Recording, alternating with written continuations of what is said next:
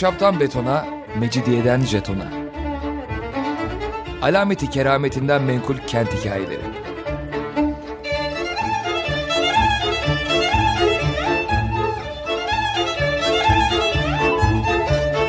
Hazırlayan ve sunan Pınar Erkan.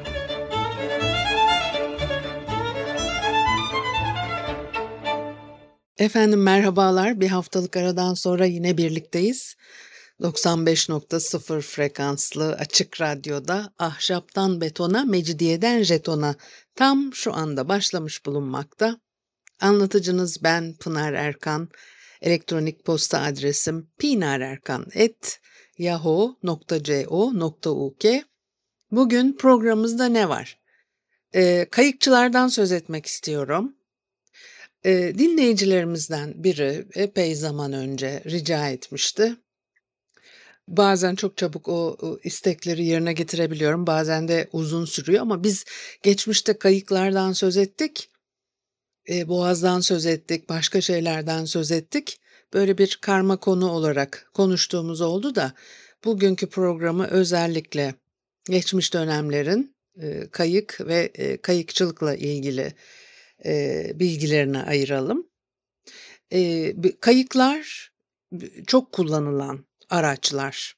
Çünkü köprü yok İstanbul'da.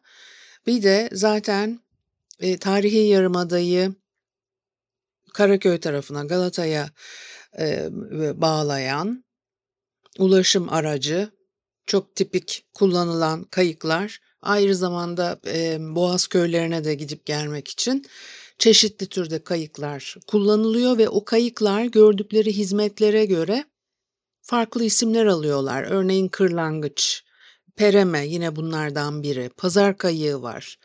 Mavna, piyade, mumhane sandalı, ateş kayığı, yangın kayığı, çete kayığı, odun kayığı, balıkçı kayığı, alet kayığı, safra kayığı, at kayığı böyle gidiyor. Daha birçok isim mi var? Ve de her kayık ve pereme bir iskeleye bağlı çalışıyor. Fakat bağlı olduğu iskeleye ancak bağlı olduğu iskeleye yolcu ve yük taşıyabiliyor. Başka iskelelerin yük ve yolcusunu taşıyan araçlar iskelenin gümrük gelirini azaltacak diye o kadılar iskeleleri sık sık kontrol ederlermiş ve de başka iskelelerden yolcu ve yük almak sadece gümrük emininin izniyle gerçekleşebiliyor.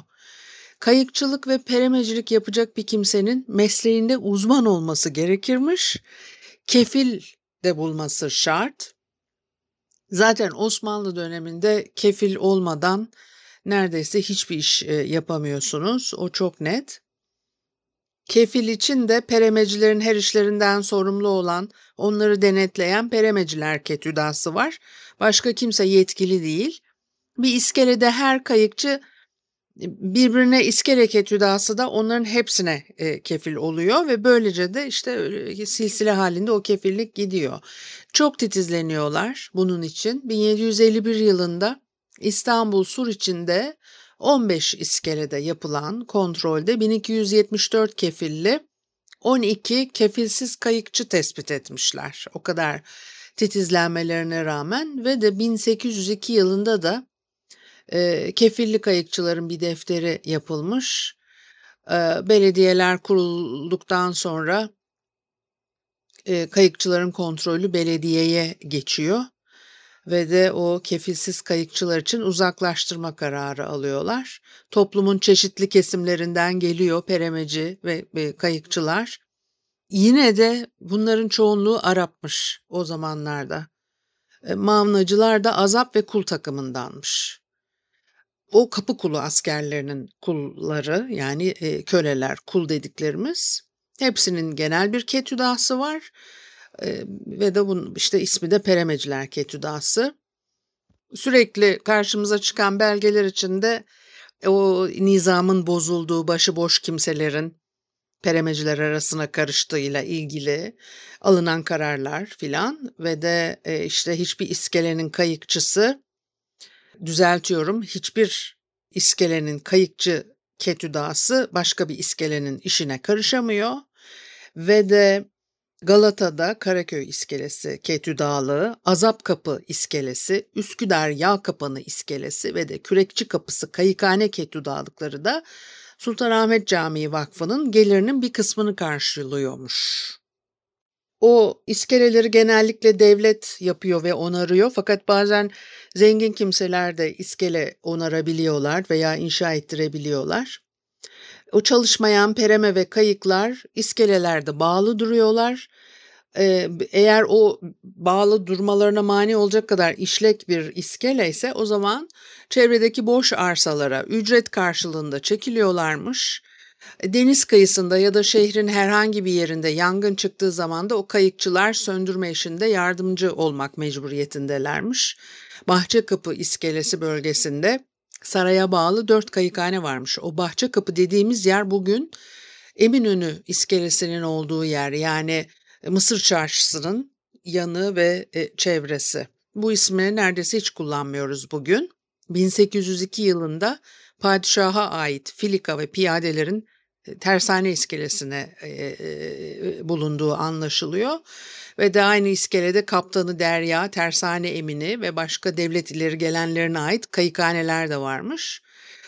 Kıyılarda, sayfiye yerlerinde oturan devlet büyükleri ve zenginlerin büyük ve çok güzel kayıkları ve kayıkhaneleri var.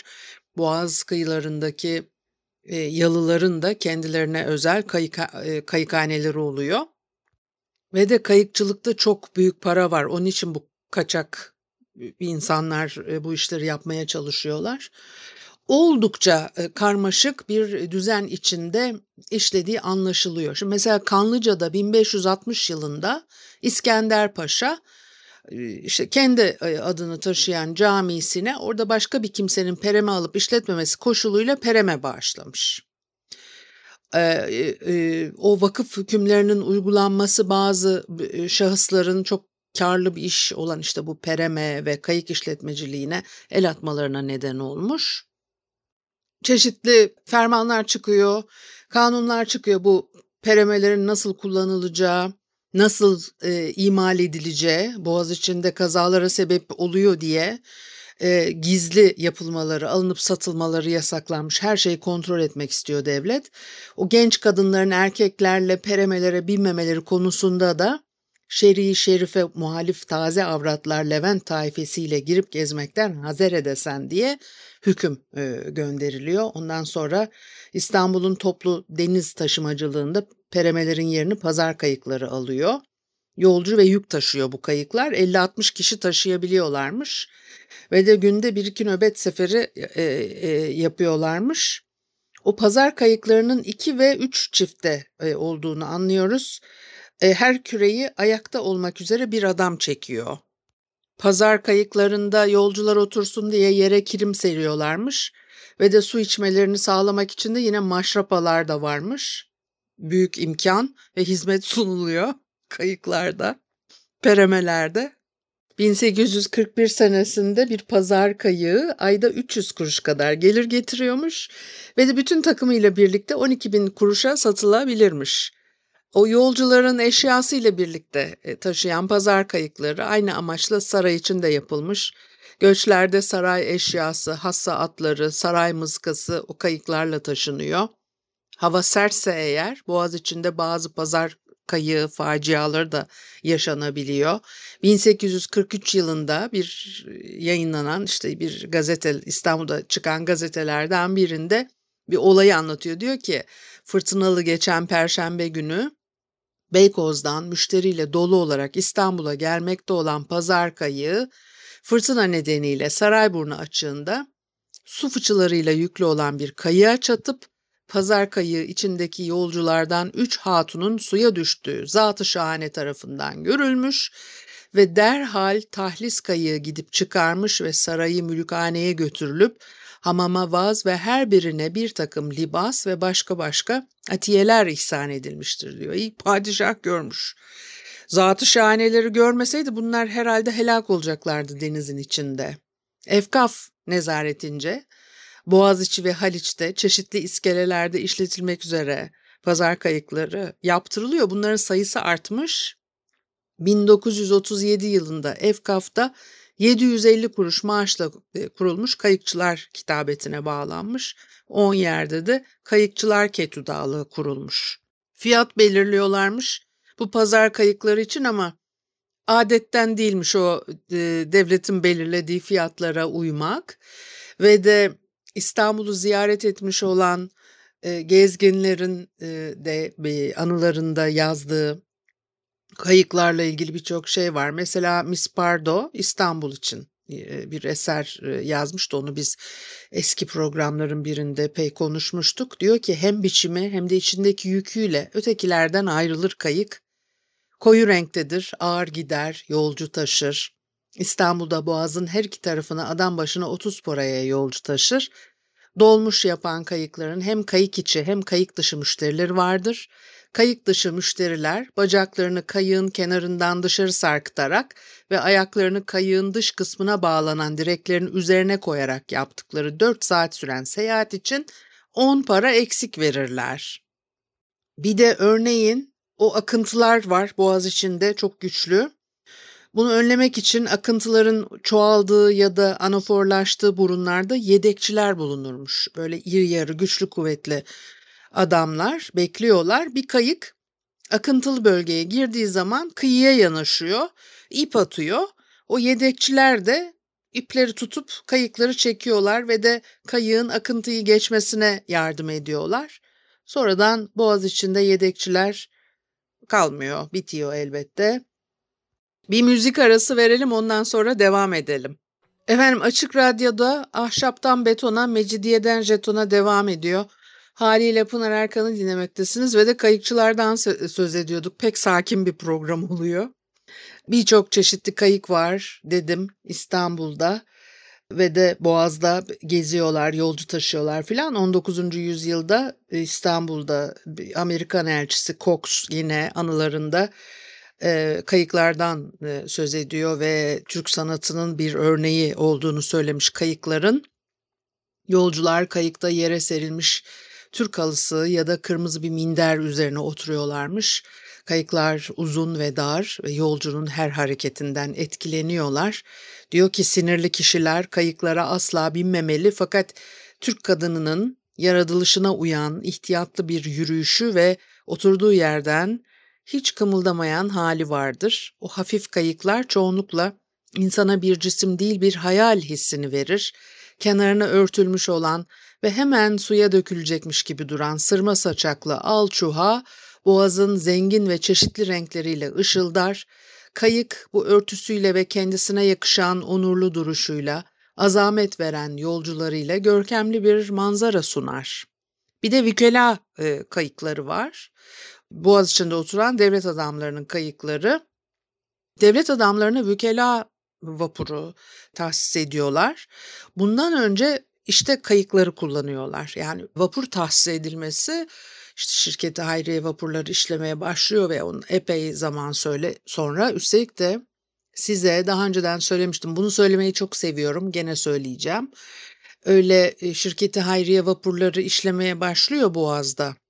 İngiliz vapurlarıyla İngilizler işletiyor ve de bu demek değildir ki böyle hemen şak şak her yere liman, aman liman bile değil, liman nereden çıktı, İskele kuruyorlar da hani böyle bugünkü gibi insanlar vapura biniyorlar falan şak öbür iskelede iniyorlar, öyle de değil.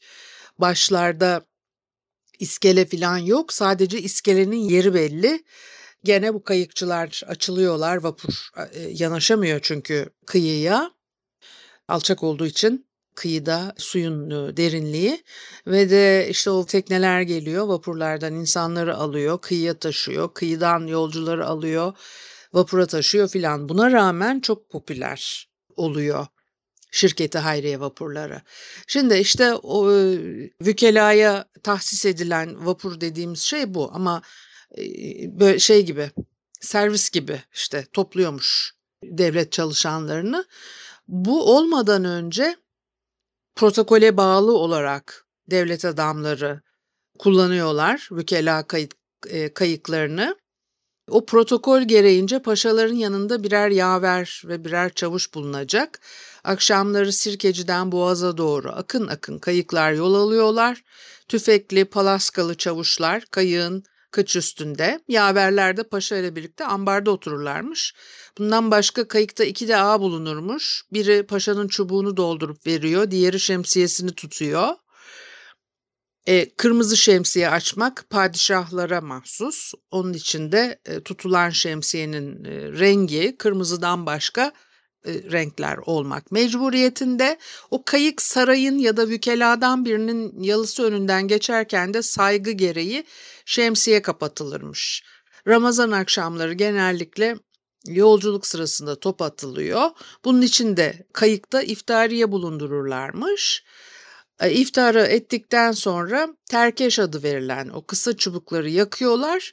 Yalıya çıkınca da akşam namazı kılınıyor. Bir de o geçmiş yüzyıllarda vezirlerin kayıkları kendi aralarında bir takım alametlerle ayrılıyor. Paşalar trabzanlı kayıklara biniyorlar. Sadrazam Paşa'nın kayığının kıç tarafı daha çok yeşil çuhayla örtülürmüş. Süslemeleri bakımından da daha zengin. Şeyhülislamlar da sadrazamlar gibi gösterişli kayıklara biniyorlar.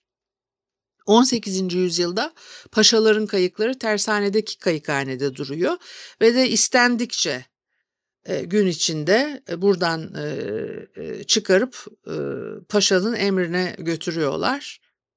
Bir de kikler var. Kiklerin baş omuzlarındaki yıldızlar sahibinin rütbesini gösteriyormuş. Birer yıldız liva, yani tuamiral, ikişer yıldız ferik, tümamiral, koramiral karşılığı, üçer yıldız müşir, o da oramiral, büyükamiral işareti. O büyükamiralin kikinin bordasına ayrıca baştan kıça kadar bir pus genişliğinde lal renginde bir tiriz bulunurmuş. Anlıyorsunuz değil mi ne anlattığımı? Kikler akşamları Kasım Paşa'da divanhane önünde toplanıyor ve paşalar birer birer kendi aralarında kendi araçlarına biniyorlar ve de hareket ediyorlar. Bütün kürekçiler yatınca da dışarıdan kimse görünmüyor. Hızlı hareket eden kikler kısa zamanda köprüye ulaşırlarmış.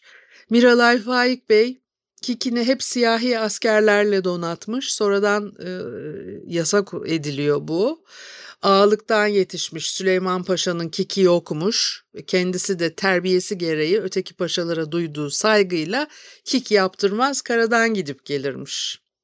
O kayıkçılar arasında da tanınmış isimler var. Mesela Osmanlı donanmasını Mısır'a teslim eden Firari Ahmet Fevzi Paşa gençliğinde Çengelköy'de kayıkçılık yapmış. 19. yüzyıl başlarında Türklerin eskisi gibi denizcilikle uğraşmadıkları anlaşılıyor. Bir de elçilik kayıkları var Boğaziçi'nde. 18. yüzyılın sonlarıyla 19. yüzyılın başlarında yabancı elçilik kayıkları çifte kürekliymiş. Fakat 1844 civarı yabancı elçilerin 10 çifteye kadar kayık kullanabildikleri görülüyor. Elçilik kayıkları ait oldukları milletin milli rengine boyanıyormuş ve en büyüğünün uzunluğu 50 ile 65 ayak, genişliği de 6 ayak kadar. Büyük bir kayık 10.000 kuruşa mal oluyormuş. O kayıkları kullanacak reis mesela 1844 yılında ayda 350 kuruş alıyormuş. Kiralanan kayıkçıların her biri de günde 20 kuruş alırlarmış. Bir de mesela yabancı elçilerin bindikleri kayıkların kürekleri de devlet tarafından sınırlandırılmış. Mesela bir savaş oluyor, işte öyle sınırlandırılıyor. İngiliz elçileri işte bilmem ne zaferine kadar Boğaziçi'nde 5 çifte kayıkla gezebilirlerken o zaferden sonra dümenli 7 çifteye binmelerine izin verilmiş. Efendim işte 19. yüzyılda yine o Cox yok mu, Amerikan sefiri? Kayığının ön tarafına bir kartal şekli koymasına izin vermişler. Halbuki sadece saltanat kayıklarında kuş ve kartal şekli bulunabiliyor filan. Cox İstanbul'a geldiği zaman sultan tarafından kendisine verilen kayığın güzelliğine hayran olmuş ve de onu Washington'da Milli Müze'ye göndermek için izin istemiş, izini de almış. Kayık bir vapurla Amerika'ya gönderilmiş. National Museum'da sergileniyormuş. Bilmiyorum hala duruyor mu? Gene Fransızlarla ilgili bir hikaye var. Padişahın huzuruna belinde silahıyla çıkacağım diye ısrar eden elçilik mensubunun hikayesini gene çok eski programlardan birinde konuşmuştuk diye hatırlıyorum. Sultan II. Mustafa'nın saltanat sürdüğü yıllarda İstanbul'da Feriol Fransa'yı temsil ediyor ve bir kayık yüzünden görevinden alınıyor. Neden? Çünkü kayığını sadece padişahın kullandığı kırmızı bir kumaşla kaplatmış. Boğaziçi'nde böyle gösterişli gezintilere çıkmaya başlıyor. Padişah bunu duyunca Fransız elçisine gösterilen itibar azalmış, bir süre sonra da adamı Fransa'ya postalamışlar. Elçilerin bindikleri elçilik kayıklarına bayrak çekmeleri de yasakmış. 3. Selim zamanından sonra verilmiş bu izin. Bugün hiçbir önemi yok ama o dönemlerde Boğaz'da kayıkla gezintiye çıkmak çok önemli. Sadece Boğaz'da değil, işte Göksu gezintilerinden söz ettik. Böyle adeta bir caddede, meşhur bir sokakta, meşhur bir caddede gezinti yaparcasına o dönemlerde İstanbul sularında, nehirlerinde, işte ne bileyim ben ne diyeyim, derelerinde, Boğaziçi sularında teknelerle gezintiye çıkma alışkanlığı var. Hiç artık böyle bir şey yok, değil mi? Yani son derece özel bir şey olarak algılanıyor günümüzde. Halbuki 1980'lerin sonuna kadar o kayıklar İstanbul halkının hayatındaydı diye düşünüyorum. Şimdi bir taraftan da yani yanlış bir şey söylemeyeyim diye düşünerek konuşmaya çalışıyorum. Öğrenciler filan, üniversite öğrencileri kayık kiralayıp işte Büyükada'ya falan giderlerdi veya Kalamış çevresinde, Boğaziçi'nde denize girerlerdi ve kayık kiralamak öyle çok büyük bir olay da değildi. Vardı kayıklar, bugün artık öyle bir şey yok. Yani kayık falan görmeniz de mümkün değil. O tekneler özel kişilerin araçları oluyor. Böyle halka hizmet eden bir anlayış yok. Tabii bu kadar kalabalıklaşmış bir şehirde de bu mümkün değil. Nüfus her şey. Gerçekten veya nüfus, bir yerin nüfusu çok şey. O bölgenin yaşantısını, ekonomisini, politikasını, kentsel kullanımı, kültürel etkinliklerini, yaşam kalitesini, her şeyini çok derinden etkiliyor. Nüfus çok önemli. Bu haftalık da bu kadar olsun. Haftaya görüşene kadar hoşça kalın.